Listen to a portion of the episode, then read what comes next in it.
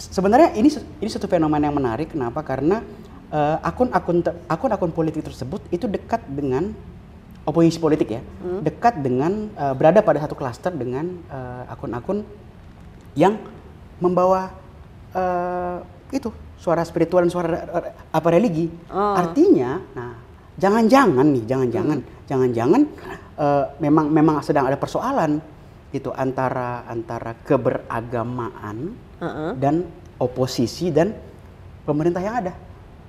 Orang-orang yang di yang yang dilihat atau yang muncul itu biasanya coba aja perhatiin. Saya juga nggak mau nggak akan nyebut nama karena memang tidak ada yang belum ada yang official. Biasanya menggunakan eh, meminta bantuan atau mendekat kepada pemuka-pemuka agama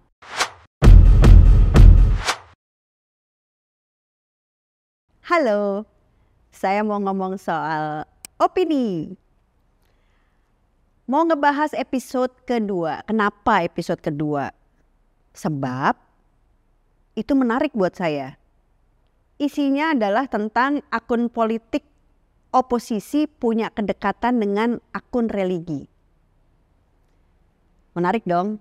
Akun oposisi itu siapa? Akun oposisi adalah akun-akun yang cenderung isinya menyampaikan kritik, membangun maupun tidak terhadap pemerintah. Jadi dia menempatkan dirinya di seberang pemerintah.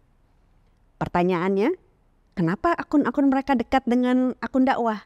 Mari kita ngelihat sebelum eh, bagaimana sebuah klaster terbentuk. Diceritakan pada episode itu adalah akun-akun yang berada dalam satu klaster yang sama itu di, uh, berdasarkan pada uh, follower yang sejenis, follower atau following yang sejenis.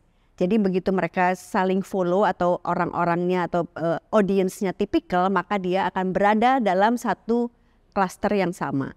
Dalam konteks ini adalah klaster dakwah. Klaster dakwah itu apa? Klaster dakwah itu adalah berisi akun-akun yang menyampaikan uh, cerita atau dakwah atau yang berhubungan dengan keagamaan, religi. Ya, ada ada yang besar banget di sini kan. Oke. Okay. Uh, kalau di klaster yang bicara soal agama itu ada di Hidayat Official itu paling besar. Hmm.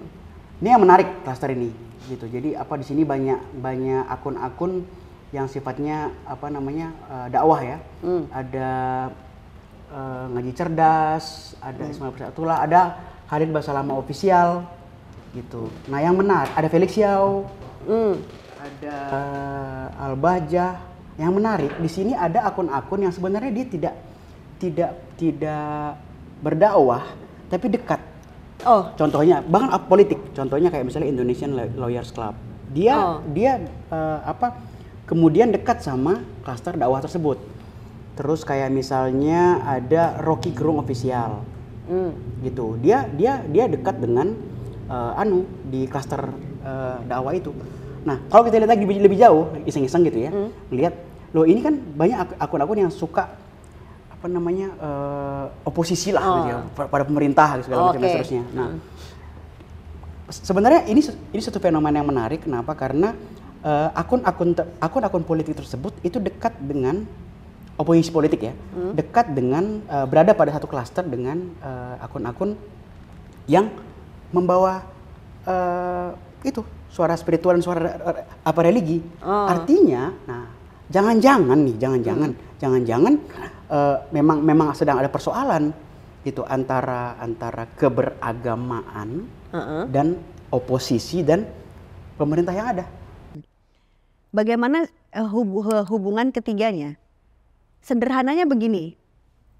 Hmm, kita mari kita bicara soal um, dalam rang, dalam rangka nih 2024. Saya nggak ahli di situ.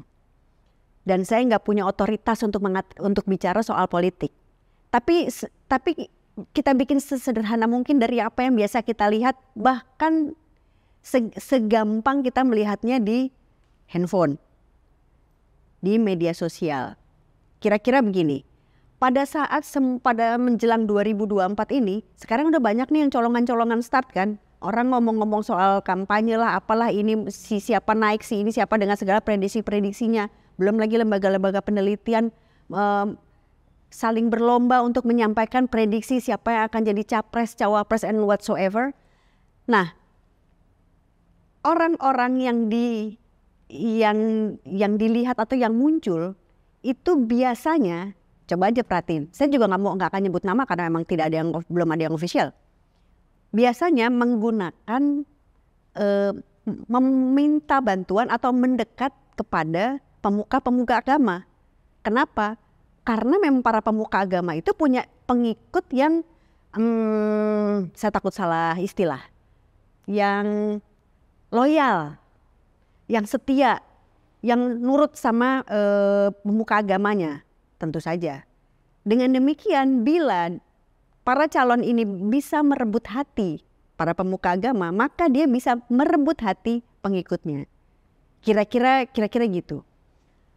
Uh, sehingga ini kan orang-orang ini kan belum ada di pemerintahan, belum yang akan yang akan uh, berlomba kayak pertandingan yang akan berlomba untuk memenangkan pemilihan di 2024 menggantikan pemerintah yang sekarang.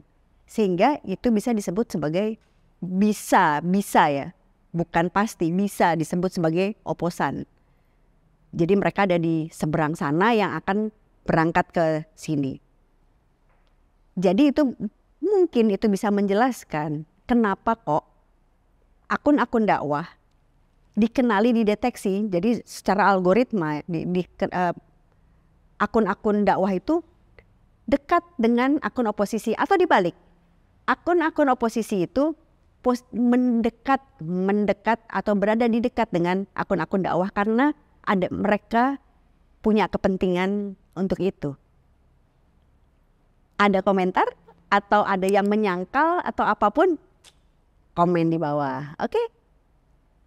Cerita fakta data, saya Chandra Cendil Widanarko, bercanda boleh, goblok jangan.